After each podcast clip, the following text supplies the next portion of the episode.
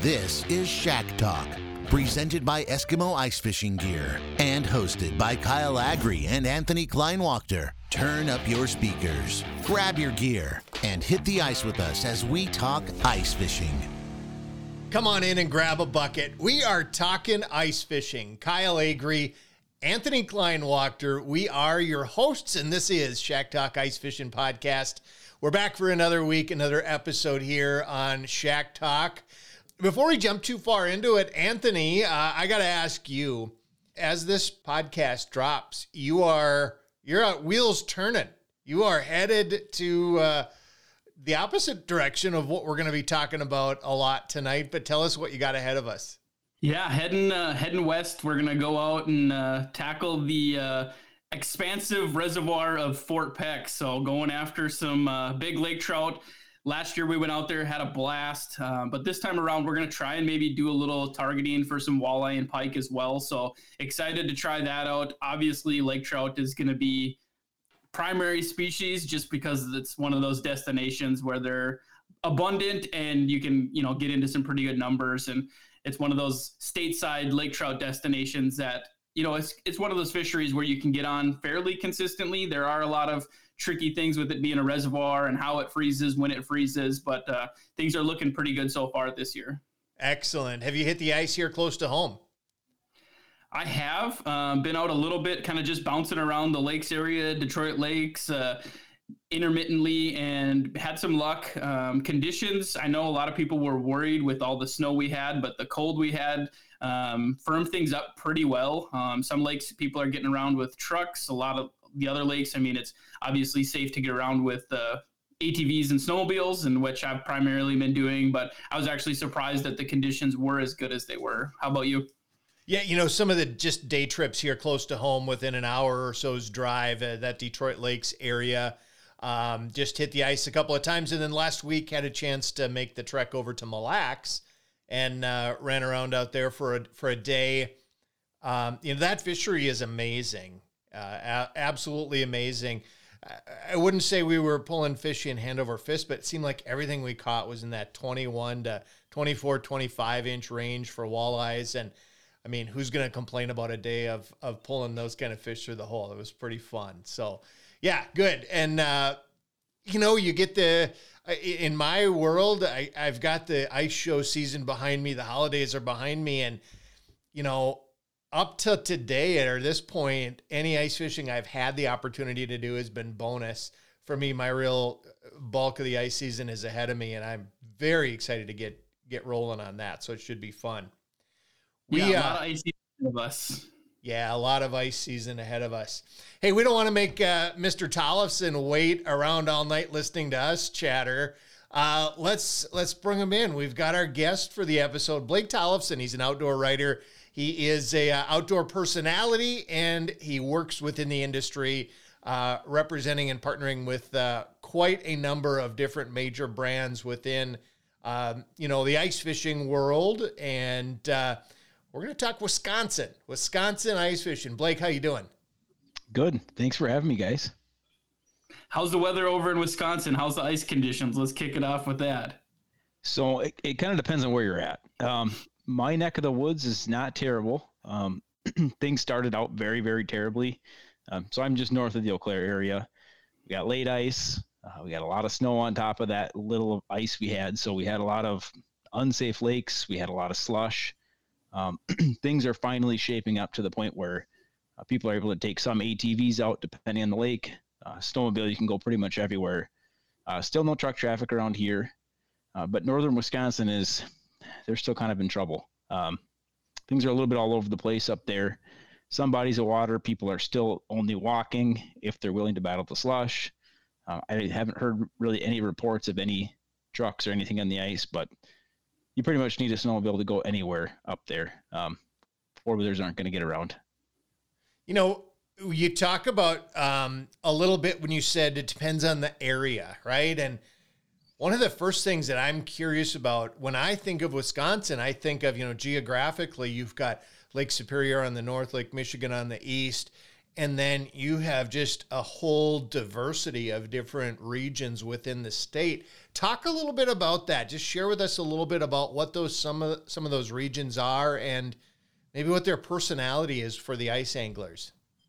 Yeah. So the area I live in, I refer to it simply as like West Central Wisconsin. So that's basically the Eau Claire area, straight west towards Hudson, um, you know, north towards I would say kind of that Barron Rice Lake area, and then south down towards um, Pepin, Durand. So in that area of the state is primarily panfish fishing. Um, there's a lot of you know pretty solid crappie lakes, pretty solid uh, bluegill lakes around here. Uh, and then you get down towards the Mississippi River. It's obviously a lot of perch and things like that. That's kind of that west central Wisconsin area. Um, a lot more small basin type lakes, like you're talking 200 acre lakes, and some some a little bit larger, some a little bit smaller. Um, as you go north, um, you know, towards that Hayward area, uh, you you kind of see more of kind of the, the deeper, clear, bigger bodies of water, like your your grindstones, your Lac your round lakes. Um, and those obviously are conducive to panfish, but they're also more uh, conducive to things like smallmouth and walleyes as well. You go kind of west of that Hayward area, you get into Spooner, um, Danbury, Webb Lake, and then you get a lot more small kind of panfish lakes again. Um, northeastern part of Minnesota, of Wisconsin, you have Vilas and Oneida County, um, which are just chock full of water. That's kind of like our Otter Tail County over here just lakes upon lakes, and anything you want to catch lives up there. Uh, I'm not super familiar with kind of that, that southeastern part of the state, but um, around that Madison area, there's only a handful of lakes that get fished primarily. Lots and of. I suppose that depends on the conditions and everything down in the southern part of the state. Absolutely. Yep. I think that's the, the biggest limiting factor down there. Okay, Blake, I'm just going to ask you, and maybe it's a little bit off on a tangent here, but before we were getting ready to record uh, this episode of Shack Talk, I, you know, sitting here kind of waiting, and I flip on Instagram, and I see a picture of like a fan boat, an airboat yeah. on the ice. Was that recently? Was that just something yes. that uh, that you got to experience as of late? Tell us about that. Yeah, so just last week, um, I've never been on an airboat in my life, but I just happened to have two back to back days, different, completely different groups of people. Um, one was an airboat trip down, um, kind of further down in the Mississippi t- towards like Ferryville, Wisconsin. Um, took an air an airboat trip with a bunch of the St. Croix crew, and then the following day I had another trip booked with um, just a group of friends here from the Eau Claire area, uh, and that was a little bit closer to Eau Claire. So ice conditions were totally different there than they were um, anywhere else I've been this year. It's a, a very interesting experience to be driving on ice, have the ice break through, you're in open water, and then you're back on ice again. So very, very different than anything around here. Wow. Yeah, no, that's crazy. Something I've never done, Kyle. Nope, not for me. It's well, maybe, it's worth the trip. Yeah, we'll have to maybe add that to the list. Absolutely. Even if even if the fishing's terrible, the experience is very very unique. It's unlike anything I've ever done before. Yeah, I can imagine. And targeting, what were you mainly targeting? Uh, yellow perch. So sure. it's primarily Mississippi River in the wintertime. That's kind of one of the bigger targets. Um, and I was on the Mississippi River both days. And successful? Fun. One day, okay. The other day was fantastic. So that's fishing, right? Yep. It's how it goes. You can't control the fish. I always say if you get three days on the ice and you get one of those days that's really good, right? It's a successful trip. That's 100%. Cool. So, uh, Blake, I also see that you do a lot of fishing for trout. So I do in this neck of the woods. Yep. I want to know a little bit about that. I've I've done it just a couple of times, you know, around here in Minnesota, North Dakota, this area but um, really eager to learn what it's like there where you're at. Yeah, so obviously all the trout lakes over here are completely stocked. So they're everything that's in there. It's these fisheries are designed to be put and take primarily. Large majority of them, there's no natural reproduction that occurs. You might have some trout that hold over in these lakes, but um, the large majority of it is just a kind of a put and take fishery. Um, obviously, you can catch and release if you want to, um, but in these situations, like I'm I'm a big believer in catch and release, um, and I still will with with larger trout in these fisheries. But these fisheries are designed, like I said, put and take. So it's a good opportunity if you just want to keep some fish. You want something that's a little bit different than a crappie, a bluegill, or a walleye. The trout fisheries are kind of the way to go. Is there a special season for that in Wisconsin? Um, no. So we do have our stream trout season, which is different from our stocked trout season. So our stocked trout season just follows the the game fish season here. So you can basically fish for them whenever game fish is open for things like walleyes, bass, and, and pike. Um, but then the stream trout season, uh, that kicks off uh, usually around the first weekend in January. There's a catch and release season that runs until fishing opener. And then the stream trout, you can keep them after that point.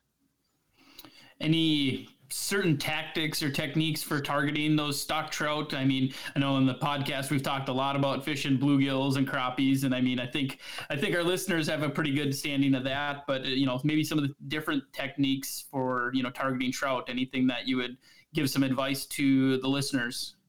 Yeah, so so I'm also a big panfish guy. So kind of what I found, um, at least in the lakes by me, is that uh, trout and panfish kind of do the opposite thing. So if panfish are in shallow, like they are typically in the, the warmer months, the trout are going to be out deep, and then vice versa. So in the wintertime, um, the large majority of my focus on trout is uh, under 10 feet of water. They do go out to the deeper basins during the day. Um, they'll roam around, but they're always coming back in shallow. Um, like typically, I try to set up uh, some sort of structure or cover nearby, whether it's a tree in the water or a weed line or rocks or something, something that they'll typically come in, look for food, and just keep going. And trout are constantly on the move. I mean, obviously fish are in general, but watching a trout um, on camera versus say a, a crappie or a bass or a walleye will typically come in slow. Where a trout they just come flying through and then they come flying through. So it's a it's a totally different kind of deal than than pan fishing or walleye fishing. Live bait, artificials. What's your preferred tactic there?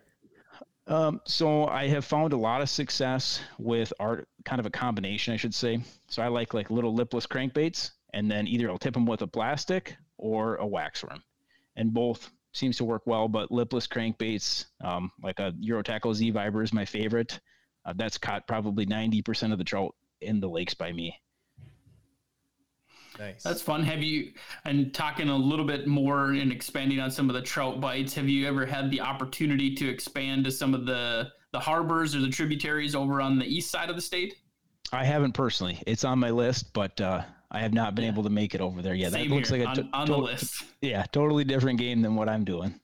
Okay, so you talked about you know put and take, right? So they're stocked and they're there to catch, um, and then you keep them, right? Yep. Or is it, it, you keep them when you when you catch them there because they're stocked for that purpose? Um, what's your favorite way to prepare them? You bring them home. You you have them for the table. What what do you what do you do with them? So my personal favorite way is on the grill. Um, a lot of people will just simply you know cut the head off, gut them. I'm not a fan of having to pick bones out of my meat. Like I just I don't like doing that. My wife is not going to eat it if she has to pick out bones. So I just fillet it like I would fillet anything else. Put it down, do leave it on the skin. Um, put it on tin foil on the grill with just some a little bit of seasoning, a little bit of olive oil, and it's fantastic. Nice, nice. That sounds, no, that sounds fantastic. Yeah, absolutely. And, and I know we talked a little bit about the the eastern side of the state there too. They've got the trophy caliber yes. trout over there. Right. Yep. I mean, we have, you know, trophy is a relative term. So yep. we have trophy trout for our neck of the woods. You know, a, a trout in kind of that 20 inch class would definitely be a trophy trout for west central Wisconsin, northern Wisconsin, until you get towards Lake Superior or Lake Michigan, and then nobody cares about a fish that size. So. Here's a question for you when it comes to Wisconsin ice fishing. This is just an observation from from my perspective, and I'm really curious on your thought in terms of how Wisconsin anglers, you know, view time on the ice. Um, last episode we talked to Richard Yvonne, and I don't know if you caught that episode or not, Blake, mm-hmm. but but he was just what a what a great perspective on a different part of the world, different part of the country, and how ice fishing is viewed out there. Um, but he kept talking about fish traps right? Fish traps this, fish traps, and and and it took me a little bit, but I finally caught on. He's talking about tip ups, right? And that's what I know them yep. as tip ups. So I have observed that you know what. Uh, the times I've fished in Wisconsin with my friends out there, or whether it be something in the, the ice fishing industry, lots of tip up fishing, a lot more tip up fishing. In fact, I remember one trip going and and the people knew we were from Minnesota and they had a separate spot for us to go to jig fish with with a rod and reel. They were all going to set up in an area just to set tip ups up and and you know then they were roaming back and forth and and a lot more social and whatnot. Tell me just a little bit about that philosophy. Is that common throughout the state? Yes, it's very common. So I actually grew up in northern Minnesota. So when I moved to Wisconsin, it was like this culture shock because I'm used to drilling a lot of holes, running around, jigging for fish. And then I get over here and you meet people like, oh, yeah, I really like ice fishing. And then you go out with them and all they do is set tip ups. And you're like, well, this isn't ice fishing. This is just setting tip ups. So it's, it's a very different thing. Um, I don't know if partially it has to do with that we're allowed three lines over here, um, but it is a very different ice fishing culture. You'll meet people who like to run around and jig for fish and do that kind of thing, but there is there is this big kind of culture around tip ups in Wisconsin. Um, it, lots of people I know that's all they do.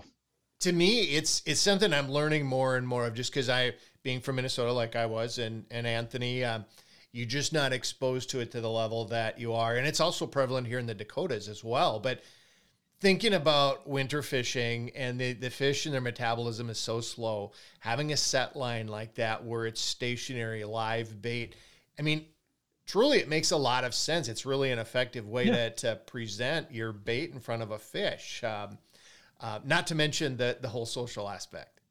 Hundred percent, and you know, like there is a good reason to to have a, a tip up set up. A lot of times, or some sort of dead stick, but to me, it just takes part of the fun out of it. I like the. I'm a very active angler, I guess. I like to run around, try to find fish that way. So it's just a very different approach than than someone like myself is used to. Yeah, it definitely uh, changes your mindset for the day when you know you're going to go set up tip ups and you know maybe set up a grill and have a have a relaxing day on the ice. Whereas yes. you know running and gunning, it uh, definitely is a different mindset, and you have to be prepared for that. I know I've got a, a few buddies that like to either sit in the shack with the rattle reels down or tip ups, and it's definitely a different uh, different mindset when you're going out and you're going to spend the day attacking the ice. right, uh, totally different. I'll tell you what, talk about being prepared, Anthony. What I did to be prepared the next time I fished down Wisconsin waters is I made sure that I brought along some tip ups, but I also made sure my wife swapped the flags out instead of uh, just the red flag or orange flag. I had a purple and gold Minnesota Vikings flag, uh, and that really grew, uh, gained the attention of some of those folks over there in the state of Wisconsin. I'm sure it did. We're not trying to scare away any listeners, Kyle. Yeah, uh, yeah, yeah, right. It might was, be a little too soon.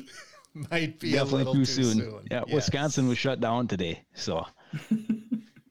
Blake, I know that um, you're pretty involved in the outdoor industry. Tell us a little bit about some of the things that that um, are part of your world and what you do.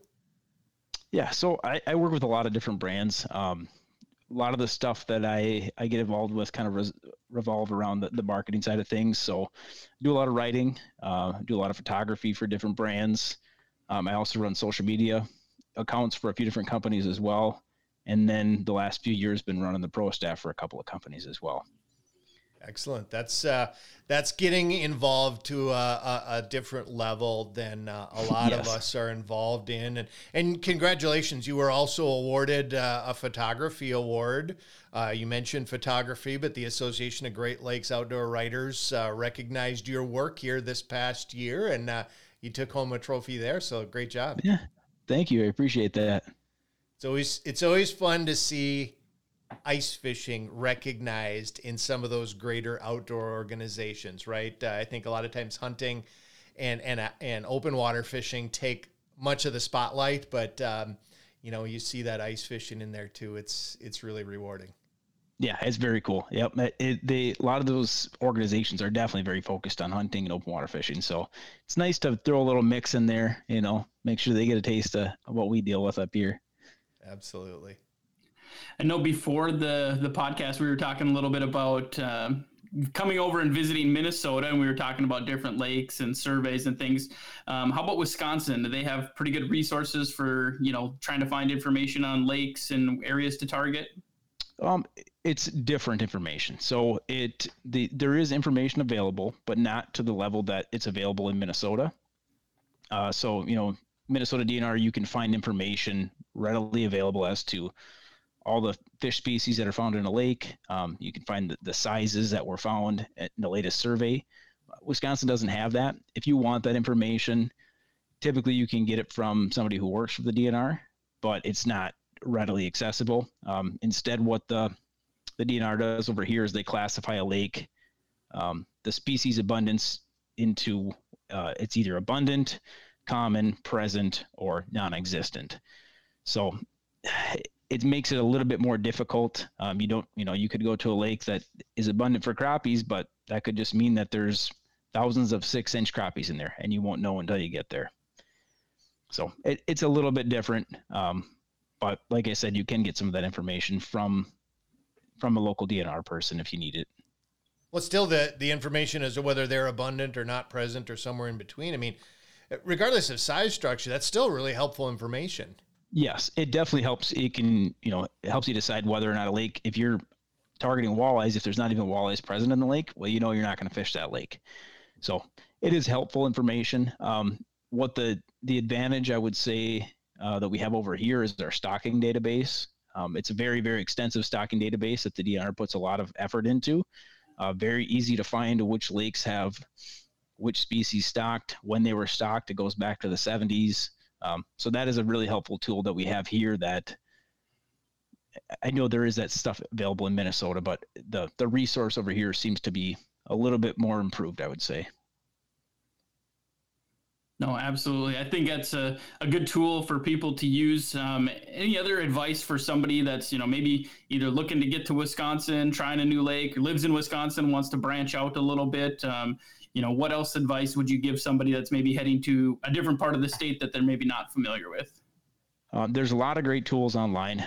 I mean, obviously, you hate to say, um, you know, look at the old reports, but sometimes you can find some great information on those old reports. I know if I'm going to an area I've never been before, I go look back as far as I can get back on Lake Link and whatever other sites just to see, you know, maybe they were catching this, this, and this, and you know, 10 feet of water. Um, that's super helpful information. Reach out to a local bait shop.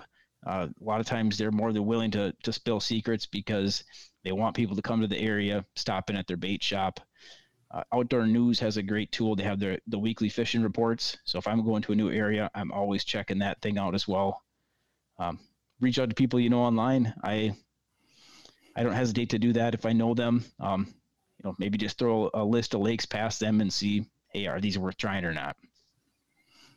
No, yeah. I think that's great advice. I know in both Minnesota and North Dakota, I'm assuming Wisconsin has something similar, you know, an ice fishing page on social mm-hmm. media that, you know, guys will kind of throw some advice out there. And, you know, sometimes you, you only get what you put into it, but um, sometimes yeah. there's some, some bits and pieces you can pick through and, and get some information out of it as well. Absolutely. You know, then there's the, the good old fashioned way, like, like the old guys like me have to rely on which is when you're out and about, and really, truly, any time of the year, right? Uh, you're out and about, and it's maybe an area that you haven't fished or aren't familiar with, just to swing into that local bait shop. And uh, even if it's July, to ask about what things are like in that area during the winter and, and ice conditions, accessibility, fishing, I mean, you name it. There's just so much information you can gather from from those locals, uh, whether it is online or in person. Mm-hmm. Yeah, the biggest thing is jot it down. I can't tell you how many things I've learned from somebody that I've forgotten because I didn't put it in my phone or write it down somewhere. Like I swear there was a good lake around here, but I don't remember which one it is. You know, yep. It's yep. As we kind of rounded the corner um, after the first of the year, I know a lot of areas start to have some uh, ice fishing competitions or gatherings or different things. Um, what type of events go on in Wisconsin? Um, anything that would be interest of people trying to come and visit and maybe experience something new? Yeah, uh, there's a lot of you know smaller local ice derbies, um, especially in the Eau Claire area. Lake Wissota is kind of the biggest lake in our neck of the woods. It's 6,600 acres, and there's usually a handful of of ice fishing derbies that happen out there every year. uh, as well as Altoona, which is one of the the bigger lakes in the Eau Claire area. Um, check check Facebook pages is probably the best place. It seems like most of these people are advertising these online. Otherwise, um, there is a list of tournaments and derbies on the DNR website as well because they have to get a permit. Um, so you can find out a lot of information that way. I would also add too, uh, you know, if you're a, a, student listening to this, if you're if you're a, a, ice fishing enthusiast who has, you know, kids or or grandkids or or whatnot, Wisconsin has a really extensive um, and very very widespread high school ice fishing um, network and league, and there's a lot of opportunities there for young folks. I think that's something that uh, maybe some of us in the other states we can we can learn a little bit from. More of our efforts are focused in open water, and and um, I've done a little bit of looking there, and and they do a really nice job of getting the students out on the ice. That's good. Yeah, I'm glad to hear that. I have a young daughter, and I'm hoping that she she avoids the other sports and gravitates towards the the fishing and hunting side. But it's a little selfish, I guess. Or do it all. I mean, I know a lot yeah. of uh, the student anglers in in our area. You know, they they play the other sports. They're in music. They're in drama. And they do the fishing too, which I, I mean, yeah. you know what? Do it all while you can when you're young like that. Exactly. Try it all, see yeah. what you like and especially if it's through the school. I mean they like you said they've got great programs. You get to experience you know different bodies of water usually get some some gear or some promo stuff. I know the brands like to you know sponsor and uh, put those um, put those products in the kids' hands and get them exposure to them. And so, I mean, it'd be fun. I know selfishly, I wish that was going on when I was in high school. I would have signed up for that same. in a heartbeat. But, uh, you know, if there's anybody listening or anybody that's got kids that's listening, you know, make sure to, like Kyle said, check that out. Uh, a lot of great programs in Wisconsin for, for ice fishing, which would be really cool. It's super. It's, it's awesome. Uh, Blake, I don't, you know, if you if you followed along with Shack Talk this season, Anthony and I have kind of done a little uh, ice advice. We like to tap into your experience and expertise and and do a little roundtable with that. I know up till uh, up till now in all of our episodes, I've kind of led out with the first question. Let's flip flop it, Anthony. Let's get uh, you can lead out the first one, and I'll uh, I'll follow it up. All right. This actually it kind of ties in with our, our conversation that we had a little bit around dead sticks and tip ups. Um, you know, we had a question that came in and it said, um, you know, how and where do you set up tip ups or dead sticks when you're when you're out fishing? And I know it's kind of a broad question, and most of the time people are fishing for walleyes or pike with tip ups. But uh, any advice that you would give to our listeners on you know where to set up tip ups or dead sticks. I know tip downs and some of that other stuff are are pretty popular now. Um, any advice for for our listeners? Yeah, for me, anytime it makes sense, I set up a dead stick. Uh, so if I'm going to sit and fish in a specific area, I'm definitely going. to In Wisconsin, we're allowed three lines, so I'm going to have my the one that I'm jigging with, and then I'm going to set out two dead sticks. Um, if I'm going to be more mobile, that's you know gonna it's it's less likely that I'm going to take the time to set one up just because I don't want to have to pack everything up every time I want to hop quickly to a new spot. Um, for me here, I, I, rely on dead sticks a lot for both trout and for crappies. I do not do a lot of walleye fishing here in Wisconsin. Um, primarily, what I'm doing is setting those up in just a little bit different area than the, the area that I'm trying to cover as I'm walking around and jigging. Um, I look for some sort of cover or structure edge um, like particularly with with trout in particular. Um, I like to set that up maybe right along a weed line. Uh, gives them the the fish kind of a good ambush point as they're following that weed line. See that that minnow hanging there. Um, seems to work well that way. Kyle, how about you? What are your tactics for running tip ups or dead sticks? You know, as I said earlier, it's it's kind of an area of, of angling that I'm still learning about, and uh, that makes it fun. Uh, learned a lot last spring fishing that day with you, Anthony, you and Mike up on uh, Lake of the Woods. They're targeting big pike, and just the the idea of spreading your lines and your presentations out over a large area. Uh, I've also done it w- uh, on a little different perspective, a little different approach, uh, like you you know fishing up on Lake Winnipeg, for instance, um, or any of the other fisheries, you know that that you might target um, some of the game fish, having a dead stick and then an active like a, an attractor lure.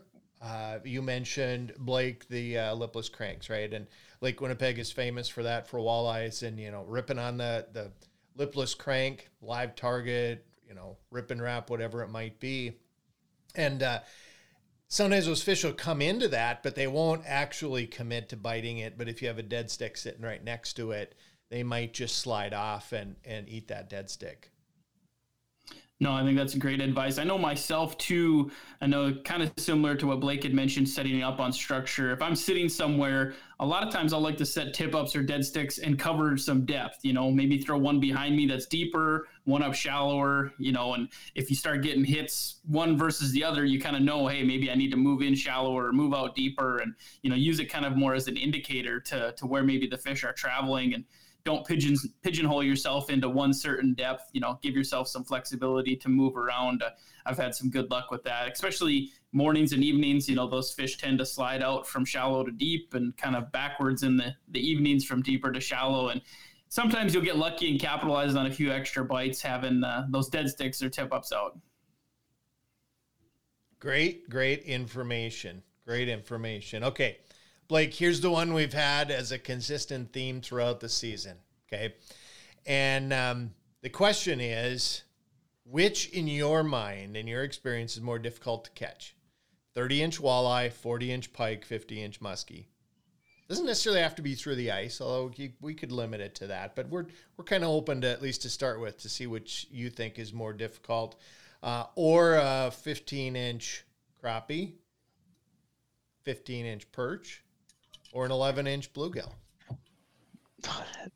It's every I listen. I've listened to every one so far, and this is one of the hardest questions to answer because it's really dependent on the area you live in um, yep. more than anything. I mean, that's if you live on Lake of the Woods, your chances of catching a 30 inch walleye are a lot better than catching an 11 inch bluegill. Um, right in the area that I live in, in this part of Wisconsin, I would say an 11 inch bluegill is an almost impossibility. So I'm going to go with an 11 inch bluegill, it, specifically for my neck of the woods. Um,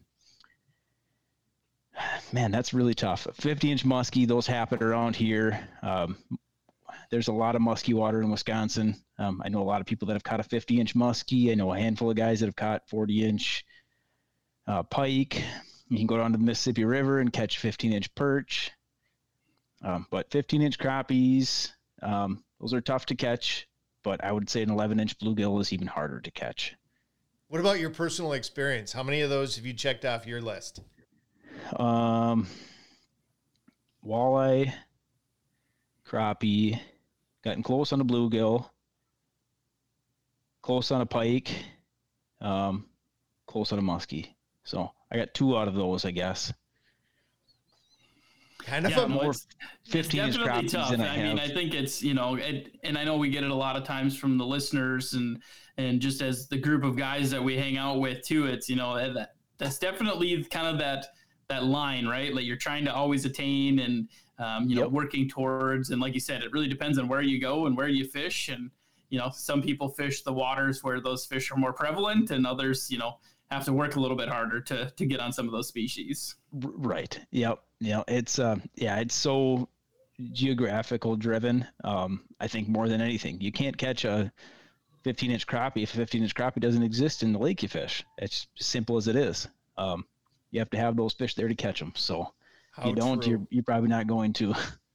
I find it interesting to listen to to some of the folks in you know you run across either out on the ice or or wherever it might be that you have that conversation but some people are truly driven by those marks right? Or their personal bests and and wanting to always improve and always improve. And and still yet others you'll hear they just want to get away. They want to get away from the grind. They want to get away from work. They want to get it just uh, away and relax on the ice or, or have a laugh with their buddies and and they just they could care less about you know, catching a trophy fish. They just want to get out and have some fun. And uh, like, I always think that's that's the two sides of it, right? You know, you the hardcore, we want to get the the trophy, trophy, but we want to enjoy our time out there and have some fun. And and then for me, it's always trying to balance, you know, doing all of it, right? Doing both of those yep. things. Yeah, it is. It's it's the tough part, you know. And a lot of times for me, it's kind of who am I fishing with? If I'm going to fish with my family or some of my friends, it's this is going to be a relaxing day. We're just staying in this area. This is all we're doing. But if I'm out by myself with some some other friends, like we're going to find the biggest fish we can find. You mentioned that you have a daughter. Yes. How old is your daughter? Does she come out on the ice with you? Um, tell us just a little bit about your family, if you don't mind. Yeah, um, she's almost two. Um, had her out on the ice once last year, and then I'm sure we'll get her out a handful of times this year. So, no, that's yeah. exciting. Yeah, had her in the boat quite a few times over the summer. So, um, I think I think she'll. Hopefully, she likes the ice more than she did last year. I mean, she was only one last year, so it was a little bit tough for her to kind of walk around and do anything. But I think this year, hopefully, is a different story. She loves loves seeing fish when I bring them home. Loves digging in the minnow bucket. So she definitely likes fish. You know, it's fun to watch. Kids are really fun, like that. Those young age, right? The baby, the one year old, up to. But but where you're at right now is where, in my mind, where where it gets fun as an as an outdoor parent or for me a grandparent, right? Because yes. now it's not just that they're our little kid or our little grandkid. It's like, oh, all of a sudden they start loving to dig in the minnow bucket or they understand yep. what it means to catch a fish. So, yeah, you're in for some great times. For sure. Well, Blake, I don't know. Um, I think we covered most of what we wanted to talk about. Um, you know, really appreciate you having on. If anybody has any questions for your area, Wisconsin, um, what's a good way for them to, to get in contact with you? Yeah, um, social media is a great way. Otherwise, email to uh, blake.tollefson at gmail that or probably Instagram are the two best places to get a hold of me. Um, if anybody has any questions or coming over to this neck of the woods, um, pretty much anywhere in northern Wisconsin, I'll try and point you in the right direction. No, that's great, and I know we'll be in contact. I know you're kind of heading our direction soon, so uh, if we don't, Absolutely. hopefully we'll maybe be able to cross some paths, or at least point you in the right direction and, and give you some some advice. Uh, and for any of our listeners too, you know, feel free to reach out to any of our guests, Kyle or myself. Um, always happy to point someone in the right direction. I know as an ice fishing community, you know, sometimes it's hard to get that information. The, a lot of guys like to hold it pretty tight to the vest, but um, I think helping people out, pointing them in the right direction. I might not give you my waypoints, but I'll, I'll tell you if you're on the right track uh, and give you some of that information. So um, feel free to reach out to us. Um, thanks again to Eskimo for allowing us to have the Shack Talk podcast and bring in these great guests every week. And from Kyle, myself, and Blake, um, everybody that's listening, get out, enjoy some ice fishing, and be safe on the water. We'll talk to you next time.